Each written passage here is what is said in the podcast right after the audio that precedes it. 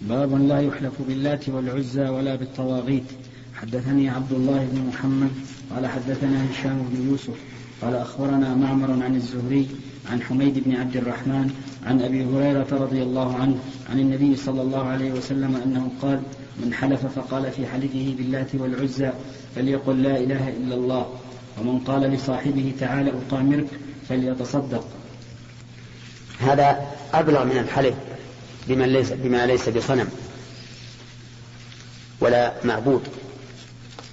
فما ليس بصنم ولا معبود الحلف به محرم كما سبق. لكن بالصنم والمعبودات يكون محرما مع الشرك. فلا يجوز الحلف باللات والعزى ومنات وهبل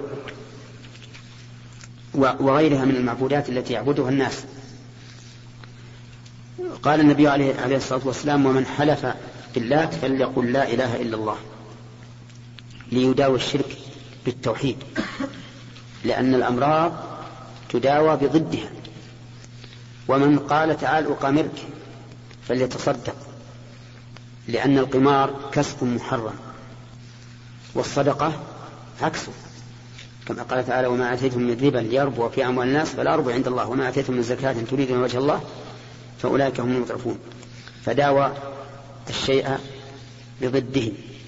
وهذا كما أنه كما أن هذا الحديث يدل على ثبوته شرعا فكذلك قدرا. فإن الشيء يداوى بضده. فالمرض السكري يداوى بتناول الأشياء المرة. وكذلك الحمى تداوى بالماء البارد. وهكذا جميع الأدواء تداوى بضدها لأن هذا يكسر هذا. كذلك الشرك يداوى بالتوحيد. فإذا قال قائل واللات والعزى قلنا قل لا إله إلا الله. وإذا قال الإنسان تعال أقامرك قلنا تصدق. لأنك أردت أن تكتسب المال بطريق محرم فأخرج المال بطريق يقربك إلى الله. وذلك بالصدقة. وفي هذا دليل على تحريم القمار وهو الميسر وضابط القمار كل معاملة يكون فيها المتعاملان بين الربح والخسران. بين الربح يعني منه أن يكون غارما أو غارما. وصورها لا تنحصر. صورها كثيرة لكن هذا الضابط. إذا كانت المعاملة دائرة بين الخسران والربح فهذه هي القمار. فإن قال قائل وأظن الأخ يمكن يقوله ماذا تقول؟ ماذا تقول؟ يعني لو قال قائل كل معاملة دائرة بين الربح والخسران فهي قمار ما يمكن تورد علينا إيراد؟ ها. نعم. لو أورد علينا مورد. قال حتى الإنسان اللي يشتري السلعة يمكن يربح يمكن يخسر. قلنا هذا الربح والخسارة ليس من من مقتضى العقد بل هو لأمر خارج وليس بين المتعاقدين. هذا أمر خارج عن عن مقتضى العقد وخارج عن آه، كسب المتعاقدين. لكن نفس العقد في القمار هو نفسه عقد غرر هنا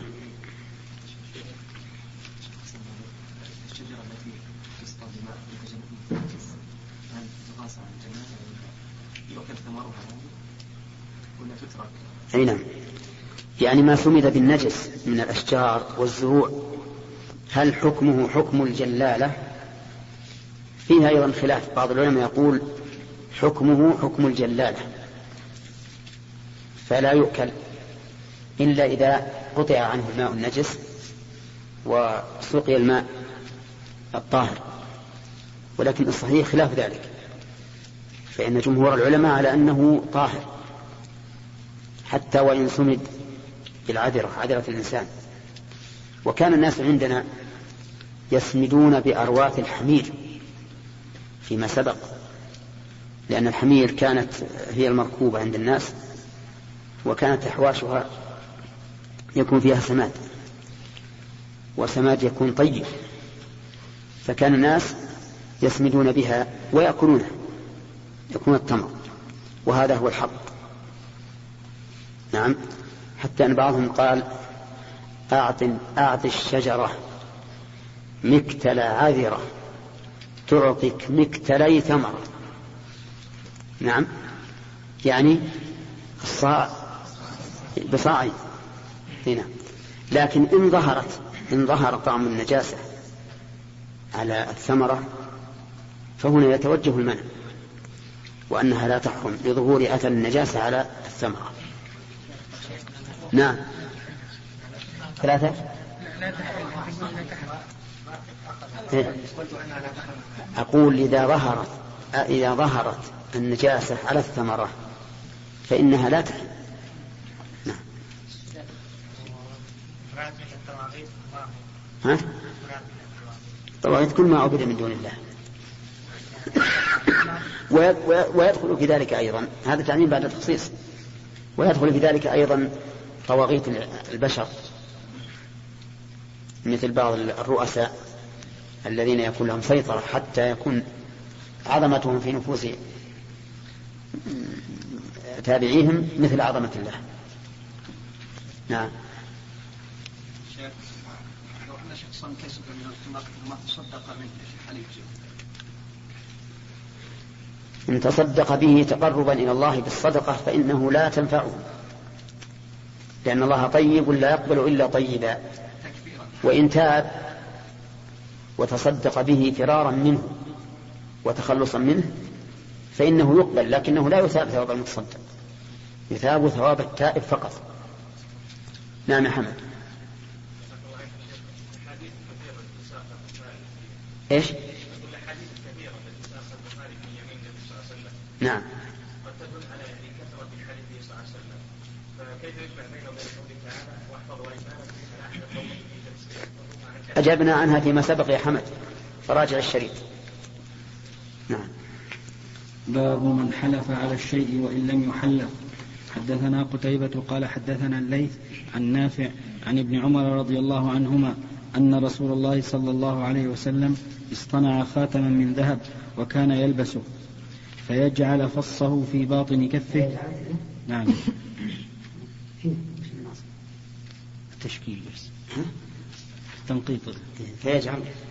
فيجعل فصه في باطن كفه فصنع الناس خواتيم ثم إنه جلس على المنبر فنزعه فقال إني كنت ألبس هذا الخاتم وأجعل فصه من داخل. فرمى به ثم قال والله لا ألبسه أبدا. فنبذ الناس خواتيمهم. الحلف على الشيء وإن لم يحلف هذا ثابت في مواضع كثيرة.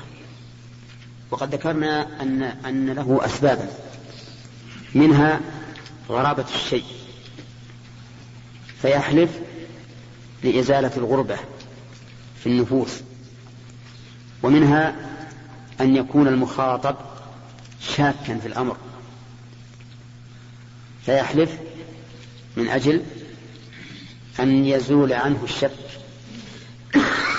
ومنها أن يكون الأمر المحلوف عليه أمرا هاما يحتاج إلى يقين فيحلف عليه من أجل إثبات هذا الأمر وتحقق وقوعه. وهذا كثير في القرآن. هذه أسباب الحلف. أما إذا استحدث الأمر واضح وقد أمر الله نبيه صلى الله عليه وسلم أن يحلف في ثلاثة مواضع من القرآن منها بندر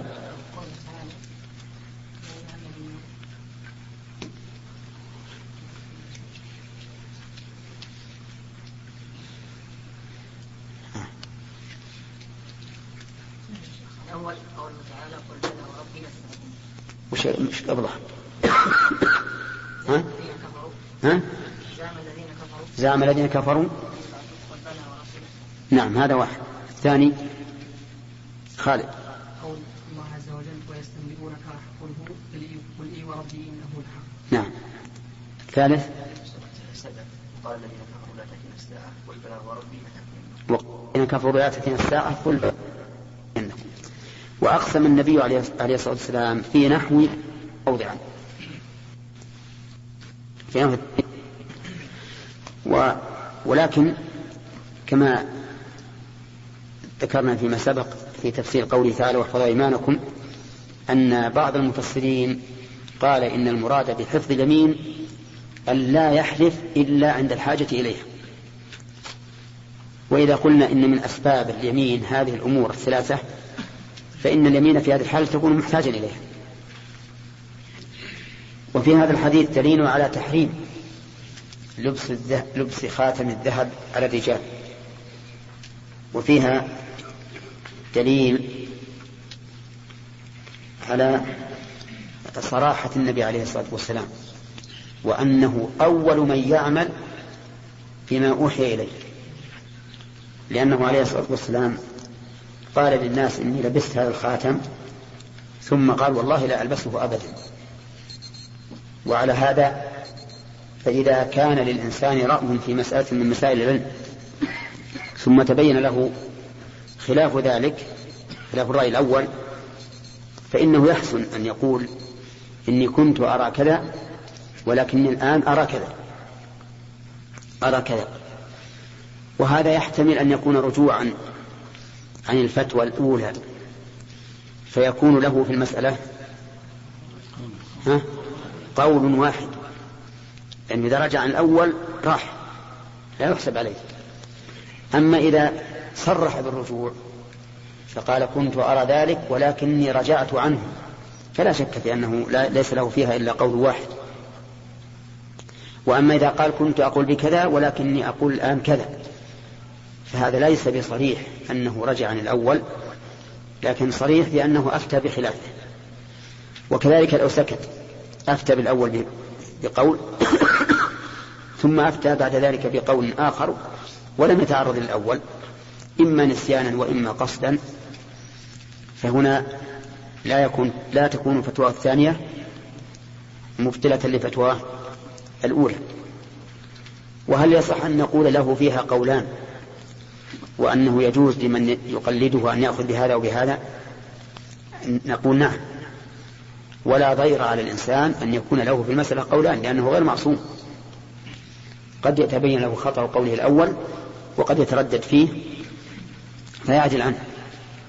وهذا أيضا لا يضر الإنسان أن يكون له في المسألة قولان أو ثلاثة فها هو إمام أهل السنة أحمد بن حنبل رحمه الله أحيانا يكون عنه في المسألة الواحدة إلى ستة أقوال أو سبعة أقوال لأن الإنسان الذي يتبع الأدلة لا يستغرب, لا يستغرب عليه أن تختلف أقواله لأنه قد يظهر له علم بما لم يكن عالما به من قبل وقد يتجدد له فهم بما, بما لم يكن يفهمه من قبل. وقد يناظر, يناظر الإنسان بالقول فإذا نوظر به يتغير رأيه لأن هناك فرقا بين أن تأخذ بقول بدون أن يجادلك فيه مجادل وبين أن يجادلك فيه إنسان. فقد يجادلك إنسان ويتبين لك أن قولك خطأ. فترجع إليه. المهم أن هذا ليس من باب التناقض لأن سبب الاختلاف أو لأن أسباب الاختلاف إيش؟ متعددة وكثيرة. والأئمة المجتهدون كما علمتم يكون لهم آراء كثيرة يعني أقوال كثيرة في مسألة واحدة. نعم. إذا نقل العالم أقوال بعض هل يعني أنه يفتي بقوله لا أحيانا شيخ الإسلام ينقل الخلاف ولا يرجح. يقول في المسألة قولي للعلماء فهذا يعني أن أن الإنسان إذا أخذ بهذا أو بهذا فهو جائز. نعم. قال شيخ الإسلام كذا وكذا. نعم. فيسكت لا اي هذا معناه ان لك أن تتبع هذا القول. لأن أحيانا يكون العالم يكون أشكل عليه الأمر. فينقل من يثق بقوله قول من يثق بقوله ويكتفي به. ممكن نقول هذا قول العالم؟ لا. نقول هذا قول شيخ الإسلام. لأنه حال عليه. نعم. الحديث السابق. قول لا إله إلا الله وصدقه هذا كفار ولا بد معه من التوبة يكون من الكبائر. نعم. لا هذه هذه من التوبة. هذه من التوبة. يعني نقول انها لا لا. إذا كان فيها كفارة فيه ليست من الصغائر إذا التوبة شروطها أي نعم. وهذا من التوبة. هذه عليها. نعم. في حديث الرسول صلى الله عليه وسلم من حلف بغير الله فقد كفر هذا كفر يعني أي نعم فقد كفر أو أشرك. أي نعم وش السؤال. إيه يعني كفر أكبر ولا أصغر؟ هذا حسب اعتقاد الحال. إذا اعتقد أن هذا المحلوف به له من التعظيم كما لله فهذا كفر أكبر. أما إذا كان لا يعتقد هذا لكن في قلبه شيء من التعظيم لهذا المحلوف به فهذا ليس بأكبر. اي نعم شرك. نعم. شرك على كل حال إما أصغر أو أكبر بحسب ما يقوم بقلب الحالف نعم. باب من حلف بملة سوى ملة الإسلام. وفي هذا الحديث أيضا. فضيلة الصحابة رضي الله عنهم وشدة اتباعهم لرسول الله صلى الله عليه وسلم حيث إنهم نبذوا خواتيمهم دون أن يأمرهم النبي صلى الله عليه وسلم. وهم أهل أهل الاتباع. وانظر إليهم حينما خلع النبي صلى الله عليه وسلم عليه وهو يصلي فيهما. وقد أمرهم أن يصلوا في نعالهم. خلعوا نعالهم خوفا من أن يكون الأمر قد نسخ. فلشدة اتباعهم للنبي عليه الصلاة والسلام خلعوا نعالهم مع أن الأصل في الأمر أنه باقي لكن الزمن زمن تشريع. كما أنهم يعلمون أن صلاة الظهر أربع. ولما صلى خمسا لم ينبهوه. تابعوا بناء على أنه يحتمل أنها زيدت. ولما سلم من ركعتين أيضا لم ينبهوه. من ركعتين من الظهر والعصر. لاحتمال أنه قصرت الصلاة. فأقول أن الصحابة رضي الله عنهم هم أشد الناس اتباعا للرسول عليه الصلاة والسلام. ومن قدح فيهم فالقدح في نفسه. هو الذي بالحق هو أهل القدح. نعم. باب من حلف بملة سوى ملة الإسلام. وقال النبي صلى الله عليه وسلم من حلف باللات والعزى فليقل لا إله إلا الله ولم ينسبه إلى الكفر. حدثنا معل, بن أسد قال حدثنا وهيب عن أيوب عن أبي قلابة عن ثابت بن الضحاك بن الضحاك قال قال النبي صلى الله عليه وسلم من حلف بغير ملة الإسلام فهو كما قال ومن قتل نفسه بشيء عذب به في نار جهنم ولعن المؤمن كقتله ومن رمى مؤمنا بكفر فهو كقتله. نعم. قال المؤلف ولم ولم ينسبه إلى الكفر. من حلف باللات والعزى فليقل لا إله إلا الله ولم ينسبه إلى الكفر. كأنه يشير بهذا إلى ضعف حديث من حلف بالله فقد كفر. أو أشرك. من حلف بغير الله فقد كفر أو أشرك. ولكنه عند كثير من العلماء حديث صحيح. حديث صحيح. ولكن الكفر إما أكبر وإما أصغر. وكون الرسول عليه الصلاة والسلام لم ينسبه إلى الكفر في هذا لا لا يمنع أن يرد حديث آخر مستقل ينسبه إلى الكفر. أما الحديث أما الحديث المسند في هذا الباب فهو ذكر فيها أربعة أشياء. الأول من حلف بغير ملة الإسلام فهو كما قال. يعني من قال هو يهودي إن فعل كذا أو نصراني إن فعل كذا. وفعله يقول فهو كما قال أي يصير يهوديا أو نصرانيا. وعلى هذا ففي الحديث حذف تقدير من حلف وحنث فهو كما قال. وليس مجرد وليس مجرد اليمين بذلك يكون كما قال.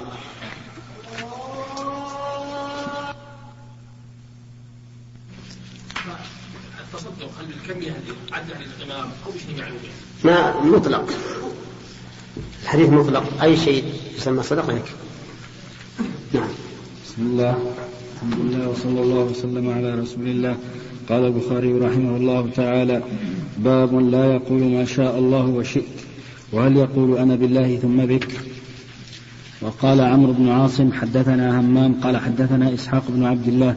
قال حدثنا عبد الرحمن بن أبي عمرو أن أبا هريرة حدثه أنه سمع النبي صلى الله عليه وسلم يقول إن ثلاثة في بني إسرائيل أراد الله أن يبتليهم فبعث ملكا فأتى الأبرص فقال تقطعت بي الحبال فلا بلاغ لي إلا بالله ثم بك.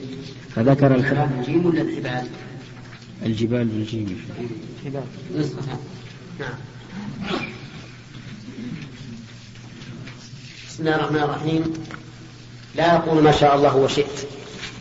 يعني أنه لا يجوز أن يجمع الإنسان بين مشيئة الله ومشيئة غيره بالواو لأن الواو تقتضي التسوية فإذا قلت ما شاء الله وشئت كأنك جعلت مشيئة الله سبحانه وتعالى بمشيئة مشيئة العبد بإزاء مشيئة الله.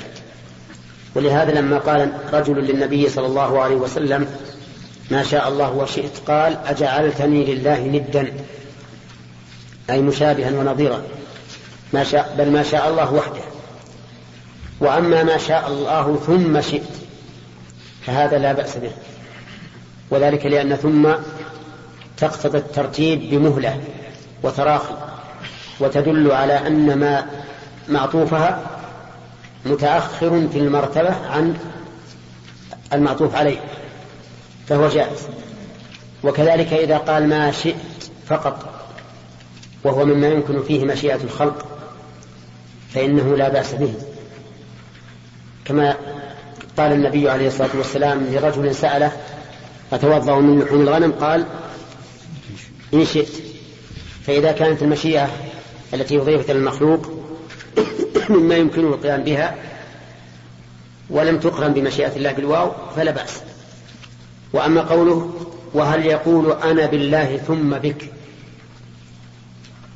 فهذا البخاري رحمه الله جزم بالنفي في الأول وتردد في الثاني أن يقول أنا بالله ثم بك. وذلك لأن قوله أنا بالله ثم بك قد يقال قد يعني يحتمل أن يكون المراد أنا بالله وجودا ثم بك. وهذا لا يصح أبدا لأنه لا إيجاد من المخلوق لشيء. هذا احتمال. أنا بالله ثم بك يعني موجود بالله ثم بك هذا لا يجوز. لأن الإيجاد خاص بمن؟ بالله عز وجل. أنا بالله ثم بك استعانة. فهذا جائز. لأن الاستعانة بالمخلوق فيما يقدر عليه جائزة. أنا بالله ثم بك يعني عيادا أو ليادا فهو أيضا جائز. لأن الاستعاذة في المخلوق فيما يقدر عليه المخلوق جائزة. كما قال النبي عليه الصلاة والسلام من وجد معاذا فليعوذ به. فلهذا تردد البخاري هل يقولها أو لا. وذلك لأن فيها معنى واحدا واحدا لا يستقيم ولا بثم وهو الإيجاد. أنا بالله ثم بك إيجادا. فإن المخلوق لا علاقة له في إيجاد المخلوقات. ماذا ماذا قال ابن حجر؟ قوله باب لا يقول ما شاء الله وشئت. هل يقول أنا بالله ثم بك؟ هكذا بت الحكم في السورة الأولى وتوقف في السورة الثانية وسببه أنها وإن كانت وقعت في حديث الباب الذي أورده مختصرا وساقه مطولا فيما مضى لكن إنما وقع ذلك من كلام الملك على سبيل الامتحان للمقول له فتطرق إليه الاحتمال قوله وقال عمرو بن عاصم قوله وقال عبد وين تكلم عليه؟ بعدين يا شيخ شو؟ قوله وصله طيب قوله وقال عمرو بن عاصم إلى آخره وصله في ذكر بني إسرائيل فقال حدثنا أحمد بن إسحاق قال حدثنا عمرو بن عاصم وساقه بطوله وقد يتمسك به من يقول إنه قد يطلق قال لبعض شيوخه فيما لم يسمعه منه ويكون بينهم واسطة. إلى آخره.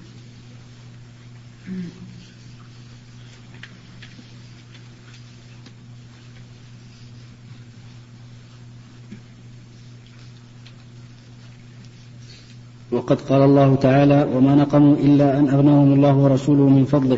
وقال تعالى وإذ تقول قبل شيء. قبلها شيء. بس يا شيخ السانيد وهكذا قال حماد بن سلمة عند أحمد وشعبة وعبد الله بن إدريس عن عبد الله عن عبد الملك. وهو الذي رجحه الحفاظ وقالوا أن ابن عيينة وهو في قول وهي وهم في قوله عن حذيفة والله أعلم. وحكى ابن التين عن أبي جعفر الداودي قال ليس في الحديث الذي ذكره نهي عن القول المذكور في الترجمة. وقد قال الله تعالى وما نقموا إلا أن أغناهم الله ورسوله من فضله وقال تعالى وإذ تقول الذي أنعم الله عليه وأنعمت عليه وغير ذلك. وتعقبه بأن الذي قاله أبو جعفر ليس بظاهر لأن قوله ما شاء الله وشئت تشريف في مشيئته في مشيئة الله تعالى. وأما الآية فإنما أخبر الله تعالى أنه أغناهم وأن رسوله أغناهم وهو من الله حقيقة لأنه الذي قدر ذلك ومن الرسول حقيقة باعتبار تعاطي الفعل. وكذا الإنعام أنعم الله على زيد بالإسلام وأنعم عليه النبي صلى الله عليه وسلم بالعتق. وهذا بخلاف المشاركة في المشيئة فإنها منصرفة لله تعالى في الحقيقة وإذا نسبت لغيره فبطريق المجاز. وقال المهلب إنما أراد البخاري أن قوله ما شاء الله ثم شئت جائز مستدلا بقوله أنا بالله ثم بك. وقد جاء هذا المعنى عن النبي صلى الله عليه وسلم. نعم. وجاء بها على أنها مسألة هل تجوز أو لا تجوز؟ نعم. وقد جاء هذا المعنى عن النبي صلى الله عليه وسلم. وإنما جاز بدخول ثم لأن مشيئة الله سابقة على مشيئة خلقه. ولما لم يكن الحديث المذكور على شرطه استنبط من الحديث الصحيح الذي على شرطه ما يوافقه. وأخرج عبد الرزاق عن إبراهيم النخعي أنه كان لا يرى بأسا أن يقول ما شاء الله ثم شئت وكان يكره أعوذ بالله وبك ويجيز أعوذ بالله ثم بك وهو مطابق لحديث ابن عباس وغيره مما أشرت إليه.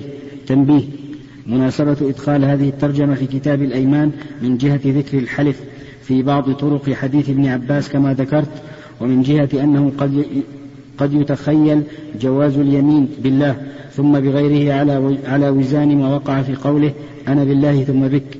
فأشار إلى أن النهي ثبت عن التشريك وورد بصورة الترتيب على لسان الملك وذلك فيما عدا الأيمان.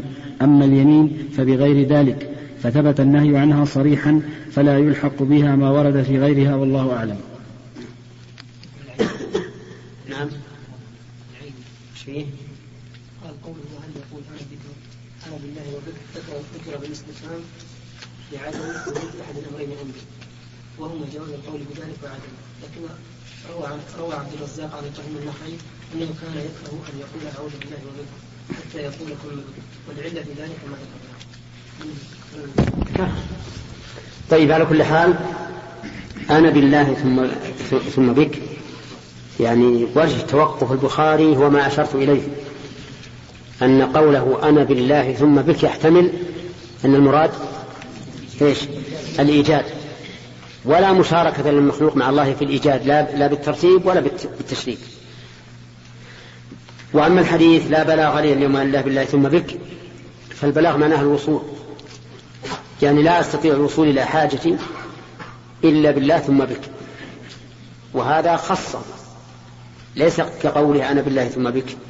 خصه في إيش؟ في البلاغ. فليس ك... فليس محتملا لمعنى فيه كراهة. أما عاد القصة فقد مرت علينا وذكرنا ما فيها من الفوائد. نعم. إذا كانت الكلمة غير غير المشيئة يجوز بالواو أنا معتمد على الله عليه لا. لا يجوز إلا بثم كل المسائل الكونية لا يجوز إلا بثم أما المسائل الشرعية فيجوز بالواو مثل الله ورسوله أعلم. وكذلك إذا كان وكذلك ولو أنهم رضوا ما آتاهم الله ورسوله. هذه عتاء شرعي. وما نقموا إلا أن الله ورسوله من فضله. هذا أيضا إغناء شرعي. وأما قوله وإذ تقول للذي أنعم الله عليه وأنعمت عليه هذا صحيح كوني لكن لكن النعمتين مختلفتان. فأنعم الله عليه بماذا؟ بالإسلام وأنعمت عليه بالعتق لأن المراد به زيد بن حارثة رضي الله عنه نعم ها؟ تعليم العوام تعليمهم إيش؟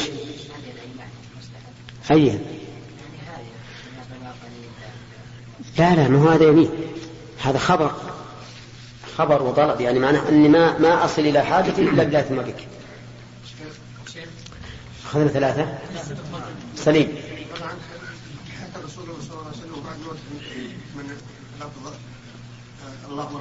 إي نعم.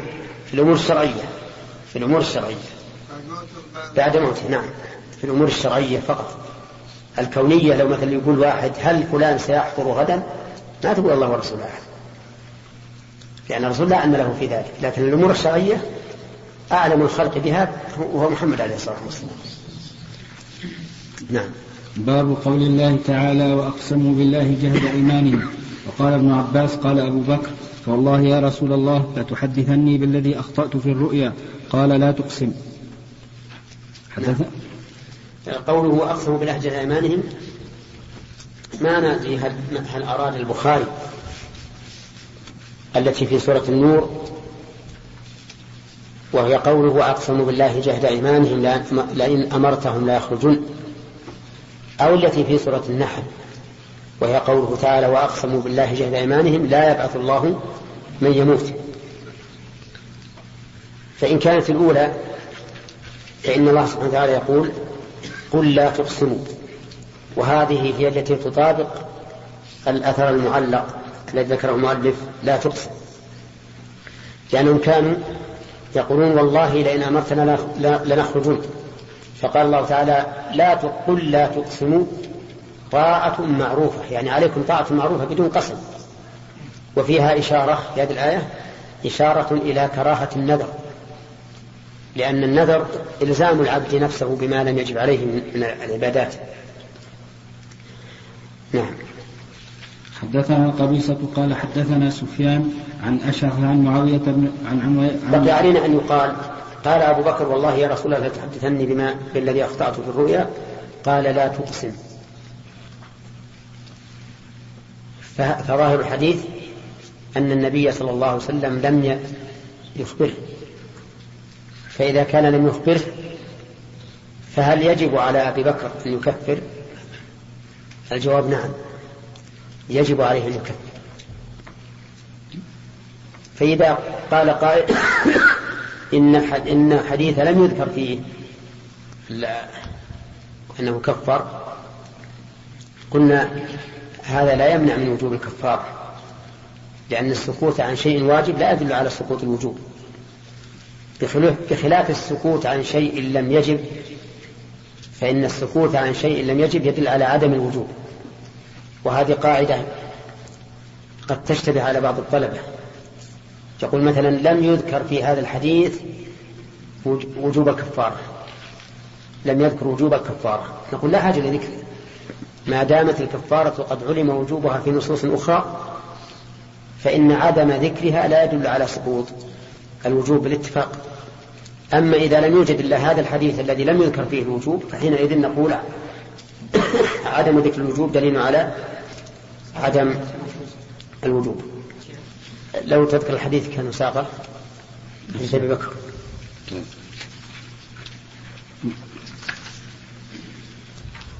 وقال ابن عباس. وقال ابن عباس قال أبو بكر فوالله يا رسول الله لتحدثني بالذي أخطأت في الرؤيا. قال لا تقسم هذا المتن شوف الشرح يا شيخ. ها؟ شوف الشرح أيه الشرح. هذا طرف مختصر من الحديث الطويل الآتي في كتاب التعبير من طريق الزهري عن عبيد الله بن عبد الله بن عتبة عن ابن عباس أن رجلا أتى النبي صلى الله عليه وسلم فقال إني رأيت الليلة في المنام ظلة تنطف من السم والعسل. الحديث وفيه تعبير أبي بكر لها وقول وقوله للنبي صلى الله عليه وسلم فأخبرني يا رسول الله أصبت أم أخطأت؟ قال أصبت بعضا أو أخطأت بعضا. وأخطأت. أو إيش؟ الظاهر أنه أخطأ. هي أخطأت نصلحها؟ إيه لعلها وأخطأت قال أصبت بعضا وأخطأت بعضا. لأنه يجوز أن يقول أخطأت بعضا لأنه إذا قال أخطأت بعضا يفهم منه أنه أصاب يعني. فيكون الراوي شك هل قال أصبت بعضا أو قال أخطأت بعضا. نعم. قال فوالله إلى آخره. فقوله هنا في الرؤيا من كلام المصنف إشارة إلى ما اختصره من الحديث وتقديره في قصة الرؤيا التي رآها الرجل وقصها على النبي صلى الله عليه وسلم فعبرها أبو بكر فعبرها أبو بكر إلى آخره وسيأتي شرحه هناك. والغرض منه هنا قوله لا تقسم موضع موضع قوله لا تحلف فأشار إلى إلى الرد على من قال إن من قال أقسمت انعقدت يمينا ولأنه لو قال بدل أقسمت حلفت لم لم تنعقد اتفاقا إلا إن نوى اليمين أو قصد الإخبار بأنه سبق منه حلف. وأيضا فقد أمر صلى الله عليه وسلم بإبرار القسم فلو كان أقسمت يمينا لأبر أبا بكر حين قالها. ومن ثم أورد حديث البراء عقبة. ولهذا أورد حديث حارثة آخر الباب لو أقسم على الله لأبره. إشارة إلى إشارة إلى أنها لو كانت يمينا لكان أبو بكر أحق بأن يبر قسمه لأنه رأس أهل الجنة من هذه الأمة. وأما حديث أسامة بس اللي عندنا هو الله يا رسول الله. صريح في القصر حدثنا قبيصة قال حدثنا سفيان عن أشعث عن معاوية بن سويد بن عن البراء عن النبي صلى الله عليه وسلم حاء وحدثني محمد بن بشار قال حدثنا غندر قال حدثنا شعبة عن أشعث عن معاوية بن سويد بن مقرن عن البراء رضي الله عنه قال أمرنا النبي صلى الله عليه وسلم بإبرار المقسم. إبرار المقسم يعني معناه إذا أقسم عليك أخوك فإن من حقه عليك أن تبر بقسمه.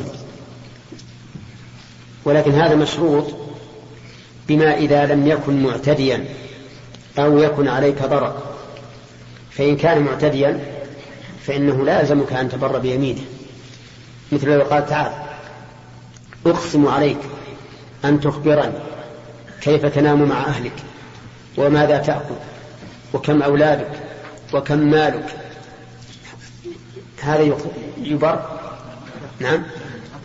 هذا ينبغي أن يوبخ على هذا العمل. ولا يلزمني أن, أن أبر بيمينه. وكذلك أيضا لو كان غير معتدل لكن يغرني ما, ما أخبره به فإنه لا يلزمني أن أبر بيمينه. أما إذا لم يكن كذلك فإن الرسول عليه الصلاة والسلام أمر بإبرار المقسم لما فيه من حق من القيام بحق أخيك وانتفاء تعرضه للكفارة نعم. التي نقلها ابن حجر عن نقعي إبراهيم النقعي بقوله كان يكره أن يقول اعوذ بالله. كراهه التحريم.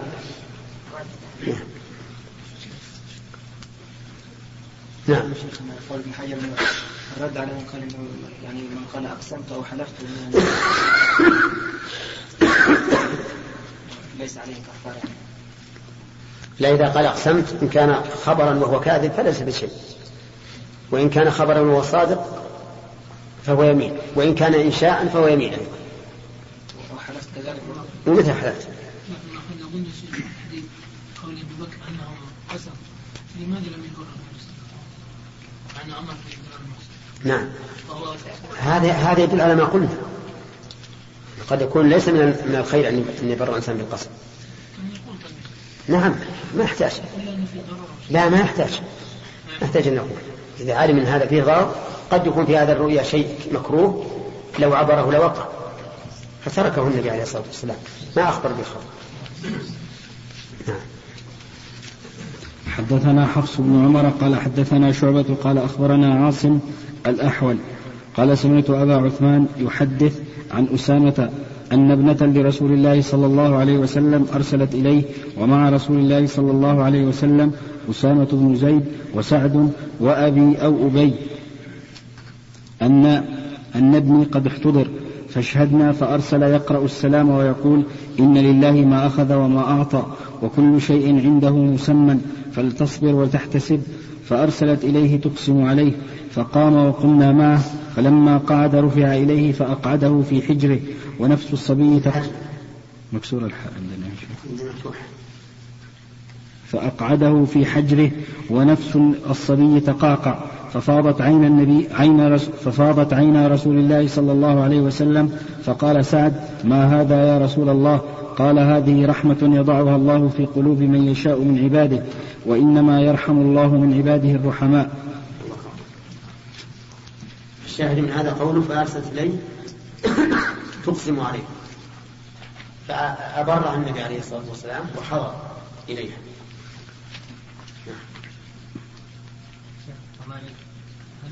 واجب نقول؟ لا. لا هو السنة مؤكدة. الصالح. نعم. الصرف على هذا أنه قد يكون فيه ضرر على الإنسان. ثم إن هذه مسائل إن, إن دعت الحاجة إلى الوجوب مثل لو حلف عليه أن يخبره مثلا من الذي يريد أن يعتدي على ماله وما أشبه ذلك. هذه ربما نقول بوجوب هذا. إذا ما كان في ضرر ولا إذا كان من الضرر لأنه إلزام من الغير بما ول- ولسد الباب. لسد الباب. لئلا لا يقع كل إنسان يجي لشخص يقول والله لا تخبرني عن كذا. نعم. ها؟ لا. لا والموجود اللي يشوفه لا وإيش؟ والموجود. اللي يشوفه والموجود. لا والموجود اللي يشوفه النيران. اللي يشوف النيران؟ ها؟ إيه لا غلط. لأن الموجود ليست من أسماء الله. الموجود ليست من أسماء الله. أسماء الله كلها حسنى والموجود قد يكون موجود خبيث وقد يكون طيب. يقول لا والحي الذي لا يموت. صح. لا هذا هذا سؤال بالله يؤخذ من الحديث هذا تعزية قبل التأثير اي نعم. حدثنا إسماعيل قال حدثني مالك عن ابن شهاب عن ابن المسيب عن أبي هريرة أن رسول الله صلى الله عليه وسلم قال لا يموت لأحد من المسلمين ثلاثة من الولد. الجملة إنما الله هذه جملة فيها حصر. وليس معنى ذلك أن من لا, من لا يرحم لا يرحم. قد يتعرض للرحمة من ليس عنده رحمة للخلق لكن المعنى أن رحمة الخلق من أسباب رحمة الله. فالحصر كأنه مقلوب. يعني معناه أن الراحم يرحم. ولا يقتضي هذا أن من لا يرحم الناس لا يرحمه الله مطلقا. حدثنا إسماعيل قال حدثني مالك عن ابن شهاب عن ابن المسيب عن أبي هريرة أن رسول الله صلى الله عليه وسلم قال لا يموت لأحد من المسلمين ثلاثة من الولد تمسهم النار إلا تحلة القسم. حدثنا محمد بن المثنى قال حدثني غندر قال حدثنا شعبة عن معبد بن خالد قال سمعت حارثة بن وهب قال سمعت النبي صلى الله عليه وسلم يقول ألا أدلكم على أهل الجنة؟ كل ضعيف متضاعف لو أقسم على الله لأبره. وأهل النار كل جواد عتل مستكبر. بسم الله الرحمن الرحيم. هذا الحديث الأول. بين النبي عليه الصلاة والسلام فيه أنه لا يموت لأحد من المسلمين ثلاثة من الولد ذكور كانوا أميناتا تمسه النار إلا تحلة القسم. يعني أنهم يكونون له حجابا من النار. وقوله إلا تحلة القسم هي قوله تعالى وإن منكم إلا واردها كان على ربك حتما مقضيا. وقد اختلف العلماء في الورود المذكور في هذه الآية فمنهم من قال إنه العبور على الصراط ومنهم من قال إن المراد به أنهم يردونها فعلا ويقعون فيها ولكن لا يعذبون فيها كما يعذب الكفار بل هي نار خاصة. والأصح أن المراد به العبور على الصراط. لكن ظاهر هذا الحديث يرجح القول الثاني أن أنها تمسه فعلا مباشرة. أما الحديث الذي بعده ففيه قوله تعالى قوله صلى الله عليه وسلم لو أقسم على الله لأبره يعني أنه عند الله له منزلة لكنه عند الخلق لا منزلة له. ضعيف متضعف هو بنفسه يرى نفسه ضعيفا وهو عند الناس أيضا ضعيف. كما جاء في الحديث الآخر رب أشعث أغبر مدفوع بالأبواب لو أقسم على الله لأبره. أما أهل النار فإنهم العتاة كل جواض عتل مستكبر والعياذ بالله. عاتي غليظ الطبع كالعتلة وهي آلة يحفر بها من الحديد صلبة. بهذا الشريط أحبابنا ينتهي هذا الشرط المبارك إن شاء الله. فجزا الله فضيلة الشيخ كل خير ونفعنا بعلمه. والسلام عليكم ورحمة الله وبركاته. مع تحيات إخوانكم في مؤسسة الاستقامة الإسلامية للإنتاج والتوزيع في عنيزة رقم الهاتف هو ثلاثة ستة أربعة ثمانية ثمانية.